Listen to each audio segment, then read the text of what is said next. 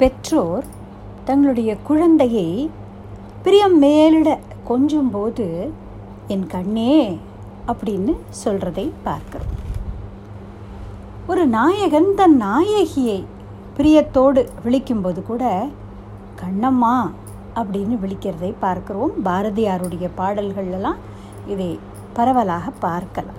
அப்படி இந்த கண் அப்படிங்கிறத தான் ரொம்ப முக்கியத்துவம் கொடுத்து நம்மளுடைய பேச்சு வழக்கில் கூட நம்ம பிரயோகம் பண்ணுறோம். அப்படிப்பட்ட அந்த கண்ணையே ஈஸ்வரனுக்காக சமர்ப்பித்தவர்கள் இரண்டு பேர் அப்படின்னு சொன்னோம். யார் அவர்கள்? ஒருவர் கண்ணன், மற்றொருவர் கண்ணப்ப நாயனார். கண்ணப்ப நாயனார் கேள்விப்பட்டிருப்போம். கண்ணன் அப்படின்னா திருமால் தானே, அவர் எப்போ ஈஸ்வரனுக்கு கண்ணை சமர்ப்பித்தார் அப்படின்னு ஒரு கேள்வி வரலாம் உங்களுக்கு. அதற்கு நம்ம திருவேழி மிழலை அப்படிங்கிற க்ஷேத்திரத்தினுடைய ஸ்தல புராணத்துக்கு போகணும். போகிறதுக்கு முன்னால் ஒரு வார்த்தை, நம்ம அடிக்கடி சொல்கிற விஷயந்தான். பரமேஸ்வரன் அப்படிங்கிறதும் பரந்தாமன் அப்படிங்கிறதும் ஒரே தத்துவம் தான். நம்ம விசேஷ தினங்களில் வீடுகளில் ரங்கோலி போடலையா? ஒரே கோலமாவலியே சிகப்பை கலந்து, நீலத்தை கலந்து, பச்சையை கலந்து, கலர் கலராக அந்த ரங்கோலி போடும் பொழுது வண்ணமயமாக எவ்வளவு அழகாக இருக்குது. அப்படித்தான் ஒரே இறை தத்துவத்துக்கு பல்வேறு ரூபங்களை, குணங்களை கொடுத்து வேறு வேறு ஸ்வரூபத்திலே அவரவர் ருசிக்கு ஏற்றாற் போல வழிபாடு சேரும். உபாசனைக்காக இறைவனை வெவ்வேறு ரூபங்களில் பார்க்கிறோமே தவிர தத்துவம் ஒன்று தான். இதை நம்ம திரும்ப திரும்ப வலியுறுத்தி சொல்லிக்கொண்டே இருக்கிறோம். அப்படிதான் அந்த ஒரு மூர்த்தியினிடத்தில் பக்தி பாவம் ஏற்படணும், அதை ஸ்திரப்படுத்தணும் அப்படிங்கிற ஒரே நோக்கத்தோடு தான் பல புராணங்களும் சிவ உத்கிருஷ்டத்தை சொல்லக்கூடிய புராணங்களாகவும், திருமாலாகிய மகாவிஷ்ணுவினுடைய பெருமையை சொல்லக்கூடிய புராணங்களாகவும் பிரதானமாய் ஒரு தீமை எடுத்துக்கொண்டு அதற்கு ஒரு உயர்வு சொல்லி அப்படி எழுதப்பட்டிருக்கு. பல ஸ்தல புராணங்களும் இப்படி அமைந்திருக்கு. அதை பார்க்குறோம். திருவையாறு பக்கத்தில் இருக்கக்கூடிய கண்டியூர், திருக்கண்டியூர் அப்படிங்கிற க்ஷேத்திரம், அங்கேதான் இந்த பிரம்மாவுக்கும் சிவபெருமானை போலவே ஐந்து முகங்கள் முதல்ல இருந்ததாகவும், அதனால் பிரம்மதேவனுக்கு அகந்தை ஏற்பட்டதாகவும், அதனால் சிவபெருமான் அவருடைய ஒரு தலையை கிள்ள அந்த பிரம்ம கபாலமானது அவருடைய கையிலேயே ஒட்டி கொள்ள, பிறகு திருமால் அந்த சாபத்தை போக்கினார் அப்படிங்கிறதாக ஒரு கதை. இங்கே இருக்கக்கூடிய இந்த ஸ்தலத்தில் இருக்கக்கூடிய சிவபெருமானுக்கு பிரம்ம சிரக்கண்டீஸ்வரர் அப்படின்னே பேர். அருகிலேயே இருக்கக்கூடிய விஷ்ணு ஆலயத்தில் அந்த பெருமாளுக்கு ஹர சாப விமோச்சன பெருமாள் அப்படின்னு பேர். அப்போது சிவபெருமானுக்கு ஏற்பட்ட இந்த சாபத்தை விஷ்ணு தீர்த்து வைத்தார் அப்படிங்கிறதாக இந்த ஸ்தல புராணம் இருக்குது. நாலாயிரம் திவ்ய பிரபந்தத்தை எடுத்து பார்த்தோம்னா ஆல்மோஸ்ட் ஒவ்வொரு ஆழ்வாரும் இந்த விஷயத்தை ரெஃபர் பண்ணி பாடியிருக்கிறார்கள். திரும்ப திரும்ப பல பாடல்களில் சிவபெருமானுடைய சாபத்தை தீர்த்தவன் அப்படிங்கிறதாக பெருமாளுக்கு ஒரு பெருமையை சொல்லி ஆழ்வார்கள் இந்த விஷயத்தை திரும்ப திரும்ப பாடியிருக்கிறார்கள். அதே போல் சிவபெருமானுடைய பூர்ணமான ஸ்வரூபம் என்ன அப்படிங்கிறதை அறிந்து கொள்வதற்காக விஷ்ணு வராக ரூபம் எடுத்து நிலத்தை அகழ்ந்து கொண்டே போனார். பிரம்மதேவன் அன்னபக்ஷி ரூபம் எடுத்துக்கொண்டு பறந்து போனார். ரெண்டு பேராலேயுமே அடிமுடி காண முடியவில்லை. விஷ்ணு பரம வினயத்தோடு வந்து சிவபெருமானை பிரார்த்திக்க ஜோதி சுரூபமாய், லிங்க சுரூபமாய் அவர் காட்சி கொடுத்த க்ஷேத்திரம் திரு அண்ணாமலை அப்படின்னு சொல்லப்படுறது. இந்த விஷயத்தை நம்ம சிவராத்திரி மகாத்மியத்தை பார்க்கும்போது பார்த்துருக்கிறோம். இந்த ஒரு விஷயத்தை, அதாவது பிரம்மதேவனும் திருமாலாகிய மகாவிஷ்ணுவும் தேடியும் காண முடியாத திருவடியையும் திருமுடையையும் உடைய எல்லையில்லாத ஈஸ்வரனே அப்படின்னு இந்த ஒரு நிகழ்ச்சியை ஆல்மோஸ்ட் நாயன்மார்கள் எல்லாரும் பாடியிருக்கிறார்கள். தேவாரத்திலே நம்ம எடுத்து பார்த்தோம்னா, திருவாசகத்திலே பார்த்தாலும் திரும்ப திரும்ப இந்த ஒரு விஷயம் பல பாடல்களில் சொல்லப்பட்டிருக்கு.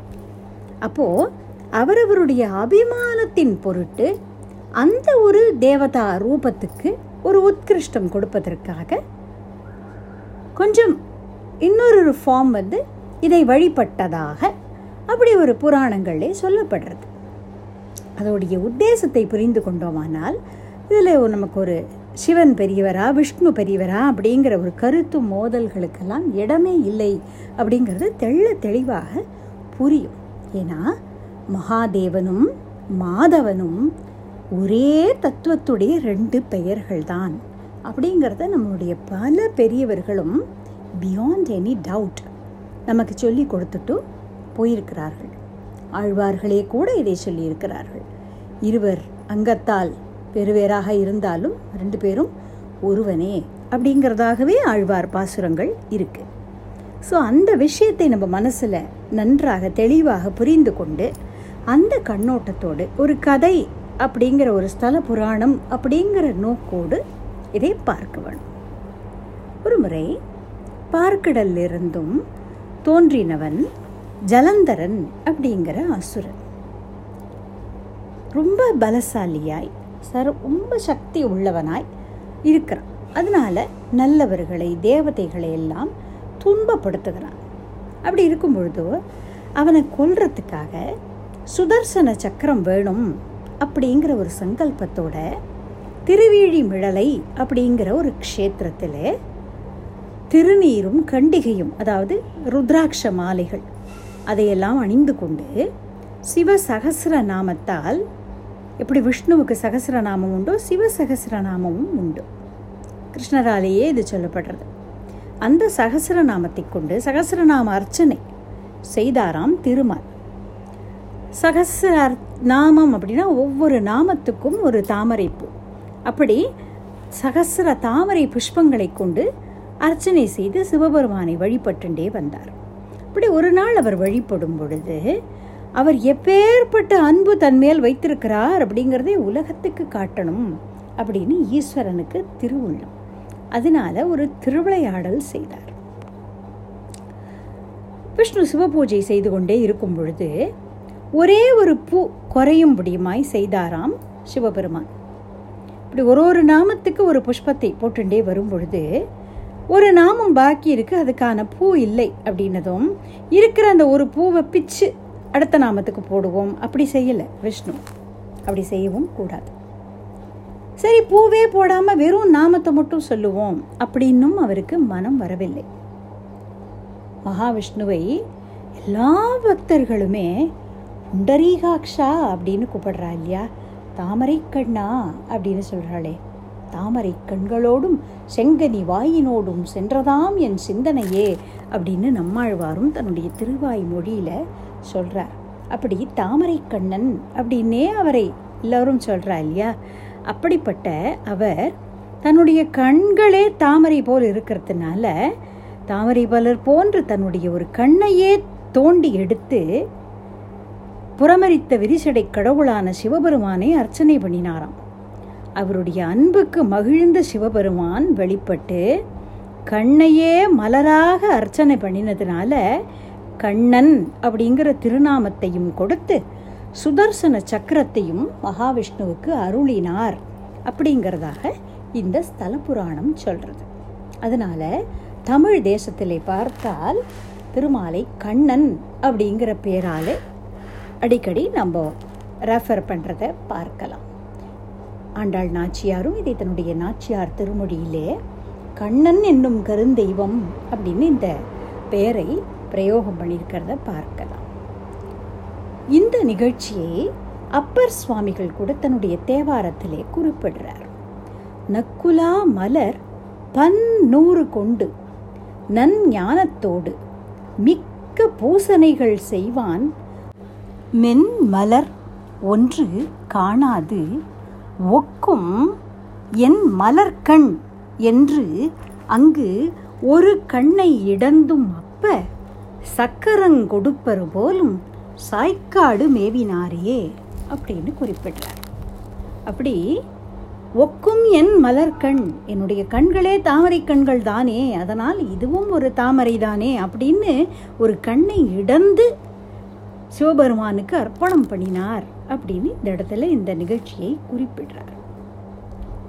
ஒரு சங்கல்பத்தோடு, அதாவது சுதர்சன சக்கரம் வேணும் அப்படிங்கிற சங்கல்பத்தோடு சிவபூஜை பண்ணும் பொழுது கண்ணை கொடுத்ததனால் திருமால் கண்ணனானார்.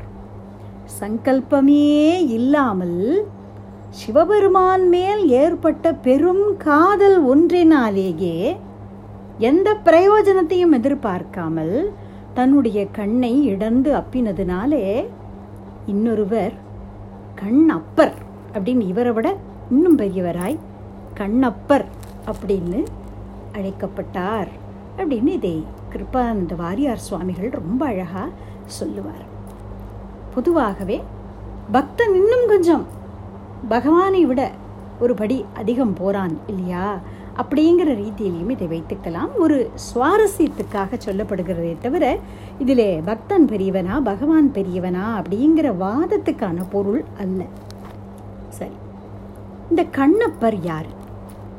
திண்ணன் அப்படிங்கிற பெயரோடு வேடர் குலத்தில் பிறந்து சிவபெருமானிடத்தில் எல்லை காண முடியாத ஒரு பேரன்பு மேலிட சிவபெருமான் செய்த ஒரு திருவிளையாடல்னால சிவலிங்க திருமேனியினுடைய கண்ணிலிருந்து இரத்தம் வழிய தன்னோட கண்ணையே இடந்து அப்பி இறைவனால் கண்ணப்பா அப்படின்னு அழைக்கப்பட்ட ஒரு ஈடு இணை இல்லாத பக்தர் இந்த கண்ணப்ப நாயனார்.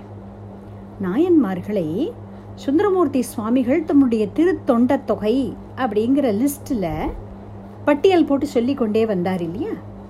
அப்போது கலைமலிந்த சீர் நம்பி கண்ணப்பர்க்கு அடியேன் அப்படின்னு குறிப்பிடுறார்.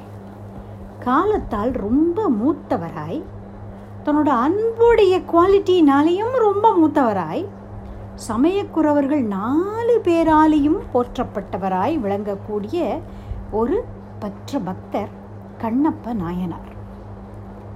இவருடைய சரித்திரத்தை அந்தாதி அப்படிங்கிற ஒரு ஃபார்மெட்டில் நம்பியாண்டார் நம்பி திருத்தொண்டர் திருவந்தாதி அப்படின்னு எழுதினார் அப்படிங்கிறத நம்ம திருமுறை கண்ட புராணத்தில் பார்த்துருக்கிறோம்.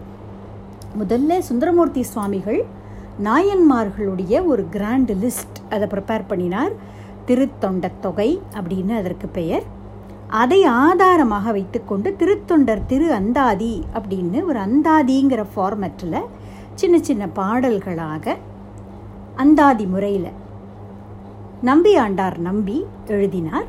அதற்கு பிறகு அதை ஆதாரமாக வைத்துக்கொண்டு ஒரு ஒரு நாயன்மாருடைய சரித்திரத்தையும் மிக விரிவாக போயட்ரி ஃபார்மேட்டில் சேக்கிழார் பெருமான் எழுதினார். அதற்கு அனுபாய சோழ சக்கரவர்த்தி ஆதரவு கொடுத்தார் அப்படிங்கிற விஷயங்களை எல்லாம் நம்ம திருமுறை கண்ட புராணம் அப்படிங்கிற ஒரு சிந்தனை செய்யும் பொழுது பார்த்திருக்கிறோம். இதை ஆதாரமாக வைத்துக்கொண்டு யாழ்ப்பாணம் ஆறுமுக நாவலர் அப்படிங்கிற ஒரு பெரிய அறிஞர் மகான், அவர் உரைநடை ரூபத்தில் இந்த சரித்திரத்தை எழுதியிருக்கிறார். அது மாத்திரமில்லை, சங்ககால புலவராயிருந்த நக்கீர தேவ நாயனார் அப்படிங்கிறவர், நக்கீரர் அப்படிங்கிற இவர், இந்த பெயர் ரொம்ப பிரசித்தம். ஏன்னா சிவபெருமான் தானே ஒரு புலவர் மாதிரி வந்து பாண்டிய மன்னனுடைய சந்தேகத்தை தீர்க்க ஒரு பாடல் எழுதும்போது அந்த பாடல்லே குற்றம் இருக்கிறது அப்படின்னு சொன்னார். வந்திருக்கிறது யாருன்னு தெரியுமா அப்படின்னு இந்த சிவபெருமான் ஒரு மிரட்டலோட கேட்க, நெற்றிக்கண் திறக்கினும் குற்றம் குற்றமே அப்படின்னு சொன்ன அப்படி ஒரு கன்விக்ஷன் உள்ள ஒரு புலவர் இந்த நக்கீர தேவ நாயனார். திருமுருகாற்றுப்படை அப்படின்னு முருகப்பெருமான் மேலே அற்புதமான பாடல்களை எழுதியிருக்கக்கூடிய ஒரு பெரிய பக்தர் கவிஞர் இவர். இந்த நக்கீர தேவ நாயனார் இந்த காளஹஸ்திநாதரை வழிபட்டு கைலை பாதி காலத்தி பாதி அப்படின்னு எழுதியிருக்கிறார். அவர் திரு கண்ணப்ப நாயனார் திருமரம் அப்படின்னு சொல்லி கண்ணப்பருடைய சரித்திரத்தையும் போயட்ரி ஃபார்மெட்டில் எழுதியிருக்கிறார். இதையெல்லாம் பேஸ் பண்ணி இந்த விஷயங்களை தொகுத்து தமிழ் தாத்தா திரு உவே சுவாமிநாத ஐயர் அவர்கள் திருக்காலத்தி புராணம் அப்படிங்கிறதாக தொகுத்திருக்கிறார் பல விஷயங்களையும். இப்படி பல ரெஃபரன்சஸ் இருக்குது இந்த கண்ணப்ப நாயனாருடைய சரித்திரத்துக்கு. சேக்கிழார் பெருமான் எழுதின இந்த பெரிய புராணத்தை ஆதாரமாக கொண்டு தெய்வ திரு திருமுருக கிருபானந்த வாரியார் சுவாமிகள் அவர்கள் பல சொற்பொழிவுகள் பண்ணியிருக்கிறார். நிறைய அதை பற்றின ஒரு ஆன்மீக உரைகள் நிகழ்த்தியிருக்கிறார். புஸ்தக ரூபத்திலையும் அவர் எழுதியிருக்கிறார். இந்த விஷயங்களையெல்லாம் ஆதாரமாக எடுத்துக்கொண்டு சிவபெருமானுடைய அனுகிரகம் ஒன்றே வழிகாட்ட குருவருளால் திருவருளால் நம்ம கண்ணப்ப நாயனாருடைய அற்புதமான இந்த சரித்திரத்தை அனுபவிக்கக்கூடிய ஒரு பாக்கியத்தை பெற்றிருக்கிறோம். சிவபெருமானை சிந்தித்து கொண்டு கண்ணப்ப நாயனாரையும் வணங்கி சிந்தித்து கொண்டு சேக்கிழார் பெருமான் திருவடிகளை வணங்கி மேலும் இந்த புராணத்துக்குள்ளே நம்ம போகலாம். தொண்டைமான் நாடு அப்படின்னு சொல்லக்கூடிய தொண்டை மண்டலம் காஞ்சிபுரத்தை தலைநகராக கொண்டு அரசர்கள் அரசாட்சி பண்ணின ரீஜன். பண்டைய தமிழ்நாடு சேர நாடு சோழ நாடு பாண்டிய நாடு இப்படிலாம் பிரிந்திருந்தது. நடுநாடு இந்த மாதிரி பல பிரிவுகள் உண்டு. அதில் தொண்டை மண்டலம் அப்படின்னு சொல்லக்கூடிய பகுதி காஞ்சிபுரம் திருப்பதி திருவேங்கடம் அப்படின்னு சொல்லக்கூடிய அந்த இடம் அதையெல்லாம் உள்ளடக்கிய பகுதி. பிறகு ரொம்ப லேட்டர் பீரியடில் தான் லாங்குவேஜ் பேசிஸில் அதாவது லிங்குவிஸ்டிக் பேசிஸில் ஸ்டேட்ஸ் அப்படின்னு ஃபார்ம் பண்ணின போது ஆந்திர பிரதேசம் அப்படிங்கிறது தனியாக பிரிந்து போனது. இல்லாட்டா தொண்டை மண்டலம் அப்படின்னு சொல்லக்கூடிய அந்த பகுதியிலே தமிழ் மன்னர்களால் ஆளப்பட்டு வந்தது இந்த பிரதேசங்கள். அப்போ தொண்டைமான் நாடு அப்படிங்கிற பெயர் வழங்கப்பட்டது. அதே ஆந்திர தேசத்து மக்கள் இப்போ தொண்டம நாடு அப்படின்னு சொல்கிறார்கள். அப்படி அந்த தொண்டை மண்டலத்துக்குள்ளே வரக்கூடிய பொத்தப்பி நாடு அப்படிங்கிற இடம் இவருடைய அவதார க்ஷேத்திரம். இதை மேவலர் புறங்கள் செற்ற விடையவர் வேத வாய்மை காவலர் திருக்காலத்தி கண்ணப்பர் திருநாடென்ப நாவலர் புகழ்ந்து போற்று நல்வளம் பெருகி நின்ற பூவலர் வாவி சோலை சூழ்ந்த பொத்தப்பி நாடு அப்படின்னு சேக்கிழார் பெருமான் அவருடைய பெரிய புராணத்திலே சொல்றார். அதாவது படித்தவர்கள் ஆன்றோர்களும் புலவர்களும் புகழ்ந்து போற்றக்கூடிய நல்ல வளம் செறிந்து தாமரையும் ஆம்பலும் அதாவது அல்லி பூக்களும் பூத்து குலுங்கக்கூடிய தடாகங்கள் நிறைந்த நிறைய நறுமலர்கள் நல்ல வாசனையான மலர்கள் நிரம்பி இருக்கக்கூடிய சோலைகள் நிறைந்த அந்த நாட்டுக்கு பொத்தப்பி நாடு அப்படின்னு பேர். அந்த பொத்தப்பி நாட்டுடைய தலைநகரம் உடுப்பூர் அப்படின்னு சொல்லப்படக்கூடிய இடம். நீண்ட மலை தொடர்கள் அப்படி இருக்கக்கூடிய இடம். அதற்கு இந்த மலை தொடர்களுக்கு நடுப்புற அப்படியே முத்துக்களை வாரி தெளிக்கக்கூடிய பல அருவிகள் பாயக்கூடிய இயற்கை வளம் கொழிக்கும் ஊராது. அந்த ஊரை சுற்றி யானை தந்தங்களை கொண்டு வேலி அமைத்திருப்பார்களாம். அதாவது இந்த வேடர்களுடைய வாழ்க்கை முறை என்ன அப்படிங்கிறதையெல்லாம் மகான்கள் இந்த புராணங்களை எடுத்து காண்பிக்கிறார்கள். புராணங்கள் இதிகாசங்கள் இதெல்லாம் நமக்கு அந்த காலகட்டத்தை படம் பிடித்து காட்டுறது. இப்போ வால்மீகி ராமாயணத்தை எடுத்து படித்து பார்த்தால் ராமனுடைய கதை அப்படிங்கிறதை தவிரவும் அந்த காலகட்டத்தினுடைய நாகரீகம் எப்படி இருந்தது அப்படிங்கிறதுக்கு it's a mirror of the civilisation இல்லையா? அயோத்தி அப்படிங்கிற அந்த நகரம் எப்படி இருந்தது, அங்கே இருந்த மக்களுடைய நடை உடை பாவனை அவர்களுடைய மனப்பான்மை அதெல்லாம் எப்படி இருந்தது, வாழ்க்கை முறை எப்படி இருந்தது, அவர்களுடைய லைஃப் ஸ்டைல் எப்படி இருந்தது, என்ன மாதிரி பொலிட்டிக்கல் சிஸ்டம் இருந்தது, என்ன மாதிரி அட்மினிஸ்ட்ரேட்டிவ் சிஸ்டம் இருந்தது, இப்படிலாம் ரொம்ப அழகாக ஒரு இதிகாசமோ புராணமோ அந்த பீரியட் ஆஃப் டைம் அப்படியே ஃப்ரீஸ் பண்ணி நம்மளுக்கு கேப்சர் பண்ணி it takes us on a time travel. அப்போ அந்த காலகட்டத்துக்கே நம்மளை கொண்டு போய் அந்த இடங்களை அந்த மக்களை அவர்களுடைய பழக்க வழக்கங்களை எல்லாத்தையும் நமக்கு பரிச்சயம் பண்ணி வைக்கிறது. அதனால் இதெல்லாம் ஆழ்த்து படிக்கும்பொழுது நிறைய விஷயங்களை நம்மளுடைய பண்பாடை பற்றி நம்மளுடைய கலாச்சாரத்தை பற்றிலாம் நான் தெரிஞ்சுக்கிறதுக்கு நமக்கு ஒரு வாய்ப்பு கிடைக்கிறது. அப்படித்தான் இந்த ஊரையும் செக்கிழார் பெருமான் வர்ணித்திருக்கிறார். அதை ஒட்டி உரைநடைகள் இன மகான்களும் ரொம்ப அற்புதமாக விவரிச்சிருக்கிறார். அப்படி அருவிகள் சூழ்ந்த அருவிகள் எங்கே பார்த்தாலும் சோறு கொட்டின்னு இருக்கக்கூடிய அற்புதமான பச்சை பசேலென்ற மலை தொடர்கள் நிறைந்த அந்த ஊரை சுற்றி யானை தந்தங்கள்னால வேலி அமைத்திருக்கிறார்கள். அப்படின்னா அவர்களுடைய செல்வ செழிப்பு எப்படிப்பட்டதாக இருக்கணும். ஏன்னா வேடர்கள் வாழக்கூடிய ஒரு ஊர் இந்த உடுப்பூர் அப்படிங்கிறது. வேடர் குலத்திலே அவதாரம் பண்ணினவர் தான் கண்ணப்ப நாயனார் அப்படின்னு சொல்லக்கூடிய இந்த நாயன்மார். முக்கண்ணனான சிவபெருமானுக்கே ஆதி கிராதமூர்த்தி அப்படின்னு பேர். அவரே ஒரு வேடர்களுக்கெல்லாம் தலைவன், வில்லு அப்படிங்கிற அந்த ஆயுதத்துக்கு முதல்வன் சிவபெருமான். பிணாக்கம் அப்படின்னு அவருடைய வில்லுக்கு பெயர், பிணாக்க பாணி அப்படின்னு பெயர். தனுர்தாரியான சிவபெருமானுடைய அந்த வில்லை பார்க்கணுங்கிற ஆசையினால தான் எப்படி ஒரு பெரிய கிரிக்கெட்டர் அவரோட யூஸ் பண்ணின பேட் எங்கேயோ எக்ஸிபிஷனில் இருக்குன்னா கிரிக்கெட்டில் ஆர்வம் இருக்கிற ஒரு குழந்தை அதை பார்க்கணும்னு நினைப்பானோ, அதே போலத்தான் பிணாக பாணியான சிவபெருமானுடைய தனுசு பூஜையிலே வைக்கப்பட்டிருக்கிறது, அதை பார்க்கலாம் வரையா அப்படின்னு விஸ்வாமித்ரர் கேட்டதும் வில் வித்தையிலே ரொம்ப நாட்டம் உள்ளவரான ராமச்சந்திரமூர்த்தி உடனே அதற்கு இசைவு தெரிவித்தார் அப்படின்னு மகான்கள் ரொம்ப சுவாரஸ்யமாக சொல்லுவார்கள். எப்படி ஜனகருடைய அந்த தனுர் பூஜைக்கு அழைத்து கொண்டு போனார் இல்லையா, அங்கே தானே சிவதனுசை பங்கம் பண்ணினார் ராமர். அப்போ அதுக்காக ரொம்ப அழகாக இப்படி சொல்லுவார்கள். அதனால் இந்த வில் அப்படிங்கிறதுக்கே ஒரு முதல்வன் சிவபெருமான்.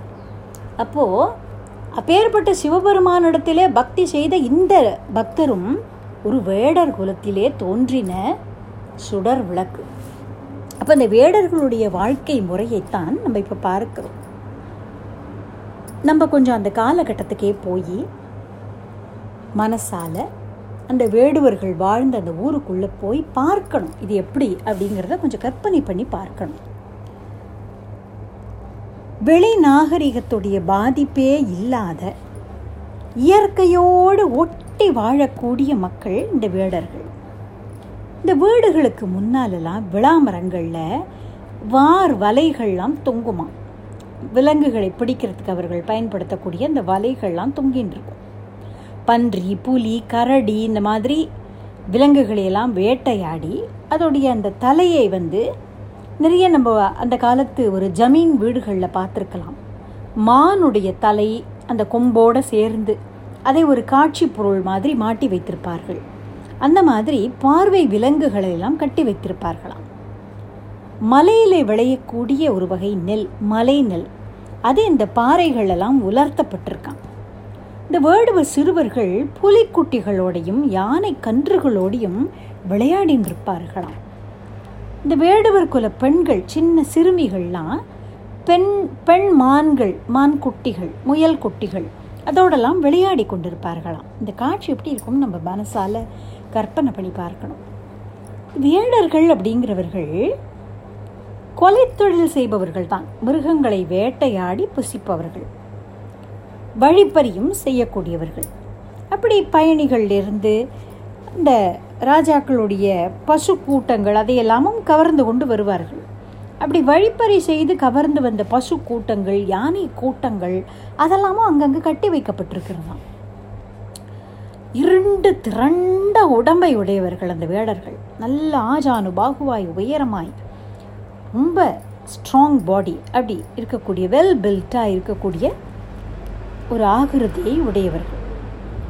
கொலை தொழில் புரிபவர்கள், கொடுந்தொழில் புரிபவர்களால் அந்த கடுமையான ஒரு உடலும், வலிமை வாய்ந்த உடலும், கடுமையான ஒரு எக்ஸ்பிரஷன் அதெல்லாம் இருக்கக்கூடியவர்கள். அச்சம், அருள் இது ரெண்டுமே அவர்களுக்கு தெரியாத வார்த்தைகளாம். பயம்னா என்னன்னே தெரியாது, கருணைனாலும் தெரியாதான் அவர்களுக்கு. தோல்னால ஆன உடைகளை தரித்து கொண்டிருப்பார்கள். இந்த விலங்குகளுடைய தோலையே தான் உடையாக அணிந்து கொண்டிருப்பார்கள். மாம்சத்தை வேக வச்சு அதை தேனோடு கலந்து சாப்பிடுவார்களாம். இந்த வேடர்பாடியில் அவர்கள் வாழக்கூடிய அந்த இடத்துல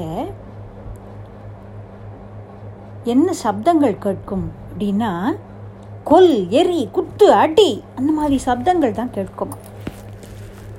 பெரியவர்கள் சிவநாமத்துடைய மகிமையை பற்றி சொல்லும் பொழுது ஒரு அழகான கதை சொல்லுவார்கள்.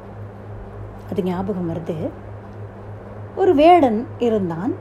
வயசாயிட்டது, உயிர் பெரிய தருவாய். இப்போ மகனிடத்துல கொஞ்சம் வாழ்வாதாரத்தை சொல்லிட்டு போகணும்னு நினைக்கிறான். மகனே, நம்மளுடைய தொழில் தர்மத்தை உனக்கு சொல்லி கொடுக்குறேன், அதை வச்சு நீ இனிமேல் பழச்சிக்கோ அப்படின்னு சொன்னானாம். சொல்லுங்கப்பா அப்படின்னு கேட்க, பிரகர சம்ஹர ஆகர அப்படின்னு சொன்னானாம். பிரகர, ஒரு மிருகத்தை துரத்தி கொண்டு போய் அதை அட்டாக் பண்ணு. சம்ஹர, கொல்லு. ஆகர, சாப்பிடு. இப்படி கொல்லு, சாப்பிடு. இவ்வளோதான்ப்பா தொழில் ரகசியம் அப்படின்னு சொல்லிட்டு உயிர் விரிந்ததாம். சிவபெருமான் ஆனந்த பாஷ்பம் விட்டாராம். ஆகா, இப்பேற்பட்ட ஒரு பக்த சிகாமணி வரானேன்னு சொல்லி சிவலோகத்திலே இந்த ஜீவனை வரவேற்க காத்திருந்தாராம். இப்போ பார்வதி தேவி கேட்டாலாம், என்ன இவன் சிவபக்தி பண்ணினான், இவன் இங்கே வரான்னு சொல்லி நீங்கள் சந்தோஷமாக இருக்கீங்களே என்னன்னு கேட்கறச்ச, உயிர் பெரியற தருவாயில் ஒரு ஜீவன் எதை நினைத்து கொண்டு உயிரை விடுகிறதோ அதுபடி தான் அந்த ஜீவன் எங்கே போகிறது அப்படிங்கிறது அப்படின்னு நம்மளுடைய சாஸ்திரங்கள் சொல்கிறது. அப்படி உயிர் பிரியற தருவாயில் ஹர ஹர ஹரன்னு சிவநாமத்தை மூணு தடவை சொன்னான். அதனால் அப்பேற்பட்ட உயிர் உயர்ந்த ஜீவனை வரவேற்க நான் சந்தோஷப்படுறேன்னு சிவபெருமான் சொன்னாராம். இவன் எங்கே சிவநாமம் சொன்னான்னு அம்பாள் அதிசயித்தாளாம். அப்போ சிவபெருமான் சொன்னாராம், பிரஹர சம்ஹர ஆஹரன்னு சொன்னானே, அந்த பிர சம் ஆ அதெல்லாம் எடுத்துட்டார். ஹர ஹர ஹர ஹர அப்படின்னு அப்படி தான் அவருக்கு கேட்டுதான்.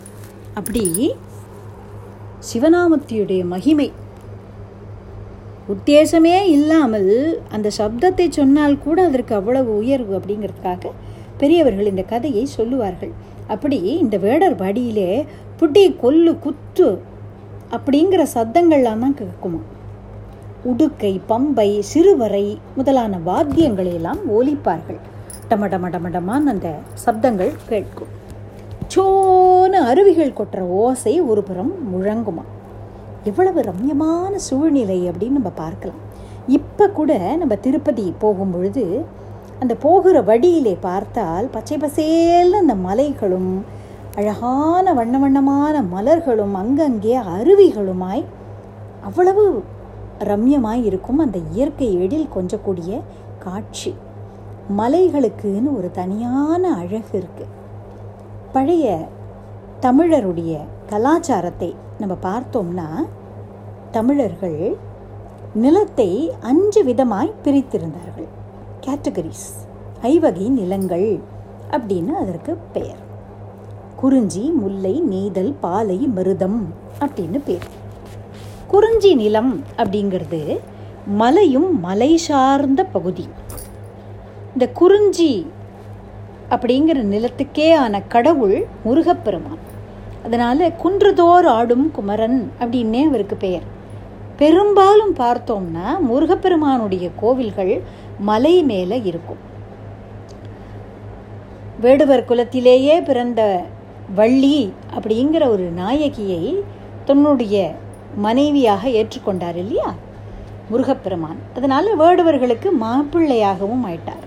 அப்படி வேடுவர்களுக்கே உரித்தான ஒரு குல தெய்வம் முருகப்பெருமான், குறிஞ்சி நில கடவுள் அப்படின்னு அவருக்கு பேர். குறிஞ்சி மலையும் மலை சார்ந்த பகுதியும் அப்படின்னு சொன்னோம். இப்போவும் குறிஞ்சி மலர் அப்படிங்கிறது பன்னிரெண்டு ஆண்டுகளுக்கு ஒரு முறை பூக்கக்கூடிய ஒரு மலர் வகை. கொடைக்கானல் அப்படின்னு நம்ம சொல்லக்கூடிய அந்த மலை பகுதியில் அது இந்த மாதிரி அபூர்வமாய் பூக்கிறத பார்க்கிறோம். அடுத்தது முல்லை. முல்லை அப்படிங்கிறது காடும் காடு சார்ந்த பகுதியும். இந்த நிலப்பகுதிக்கு தெய்வம் திருமால் அப்படின்னு சொல்லக்கூடிய மகாவிஷ்ணு. மருதம் அப்படிங்கிறது வயலும் வயல் சார்ந்த பகுதியும். அதுக்கு கடவுள் இந்திரன். நெய்தல் அப்படிங்கிறது கடலும் கடல் சார்ந்த பகுதியும். அந்த பகுதிக்கு தெய்வம் வருணன். பாலை அப்படின்னு சொல்லக்கூடிய டெசர்ட் தமிழ்நாட்டில் கிடையாது. இருந்தாலும் நீர் அதிகம் இல்லாமல் மழை அதிகம் இல்லாமல் வறண்டு இருக்கக்கூடிய நிலப்பரப்புகளை பாலை அப்படின்னு கிளாஸிஃபை பண்ணியிருக்கார். அப்படி மணலும் மணல் சார்ந்த பகுதியும் அப்படி வச்சுக்கலாம். அந்த பகுதிக்கு பாலை அப்படின்னு பேர். அந்த மாதிரியான இடத்துக்கான தெய்வம் கொற்றவை அப்படின்னு சொல்லக்கூடிய துர்கை. இப்படி நிலங்களை ஐந்து விதமாக பிரித்திருந்தார்கள் நம்மளுடைய கலாச்சாரத்தில். அப்படி ஒரு குறிஞ்சி நிலப்பகுதி இல்லையா, மலைப்பகுதின்னு சொன்னேன். அப்போ இந்த குறிஞ்சி நில கடவுளான முருகப்பெருமான் தான் இந்த வேடுவர்களுக்கு குல தெய்வமாக இருந்திருக்கிறார். இந்த குறிஞ்சி நிலப்பகுதியிலே வாழக்கூடிய மக்கள் குறவர் குறத்தியர் அப்படின்னு அழைக்கப்பட்டனர். இப்போ கூட நம்ம நரிக்குறவர்கள் அப்படின்னு சில பேரை சொல்கிறோம். ஒரு பெரும்பாலும் வேட்டை தொழில், அதுதான் அவர்களுக்கு தொழில். மலையிலே கிடக்கக்கூடிய சில மணிகளை எல்லாம் விற்கிறது, தேன் முதலான பொருட்களை எல்லாம் விற்பனை செய்கிறது. இது மாதிரி முக்கியமான அவர்களுடைய குலத்தொழிலாக அது இருக்குது.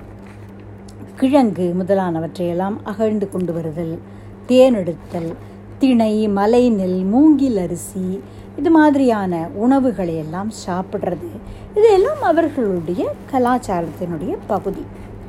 இப்படி இந்த பொத்தப்பி நாடுன்னு சொல்லக்கூடிய இந்த பகுதிக்கு உடுப்பூரை தலைநகரமாக வைத்துக்கொண்டு ஆட்சி பண்ணக்கூடிய இந்த வேடுவர்களுடைய ராஜா, அவர்களுடைய தலைவன் நாகன் அப்படின்னு பேர். இந்த வில் தொழிலில் ரொம்ப திறமைசாலி, ஒரு ஆண் சிங்கம் போல இருக்கக்கூடியவன் அப்படின்னு சொல்கிறார்.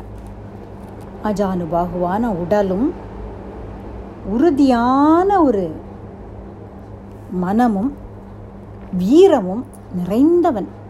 அந்த வேடர்களுக்கெல்லாம் தலைமை போனக்கூடிய தலைமை பண்புகள் அப்படின்னு சொல்லக்கூடிய அந்த லீடர்ஷிப் குவாலிட்டிஸ் அதெல்லாமும் இருக்கக்கூடிய ஒரு அருமையான தலைவன் நாகன்.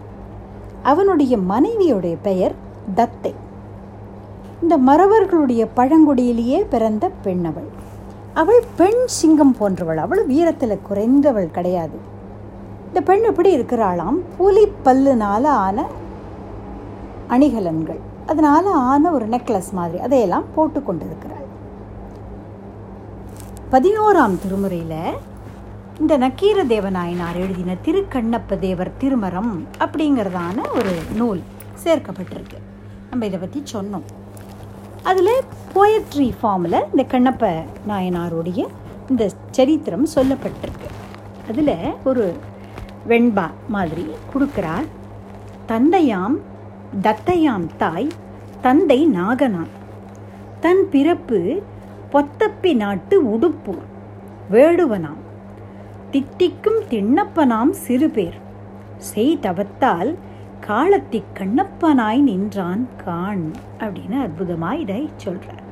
தத்தை அப்படிங்கிறவள் தாய், தந்தை நாகன், இந்த பிறந்த நாடு பொத்தப்பி, அதனுடைய உடுப்பு அப்படிங்கிற ஊர் அப்படிங்கிறதால இந்த விஷயங்களை எல்லாம் சொல்லியிருக்கிறார். அப்படி இந்த தத்தை அப்படிங்கிற பெண்ணும் அவளுடைய கணவனான நாகனும் வேடர்களுக்கு தலைவர்களாய் அரசன் அரசியாய் இருந்து கொண்டு ஆனந்தமாய் அந்த மலைப்பகுதியை ஆட்சி பண்ணி கொண்டு வருகிறார்கள். எந்த குறையும் இல்லை, இறைவனுடைய கருணையினால் சமிருத்தியான வாழ்க்கை, நல்ல செல்வாக்கு, மதிப்பு, இயற்கையோடு வாழக்கூடிய அழகான வாழ்க்கை, எந்த குறையுமே இல்லை அவர்களுக்கு அப்படின்னு சொல்ல முடியாதான். ஒரு குறை இருந்ததா, அது என்ன குறை, வாரிசு இல்லையே அப்படிங்கிற ஒரு குறை. அது மனதை அரிக்கிறது. தங்களுடைய குலதெய்வமான முருகப்பெருமானிடத்திலே பன்னெடுங்காலம் பிரார்த்தனை செய்து கொண்டே இருந்தார்கள். விழா எடுத்தார்கள். அவர்கள் செய்த தவம் பலித்ததா, அவர்களுடைய பிரார்த்தனைக்கு பதில் கிடைத்ததா, நம்ம அடுத்த செஷனில் பார்க்கலாம். ராம் ராம்.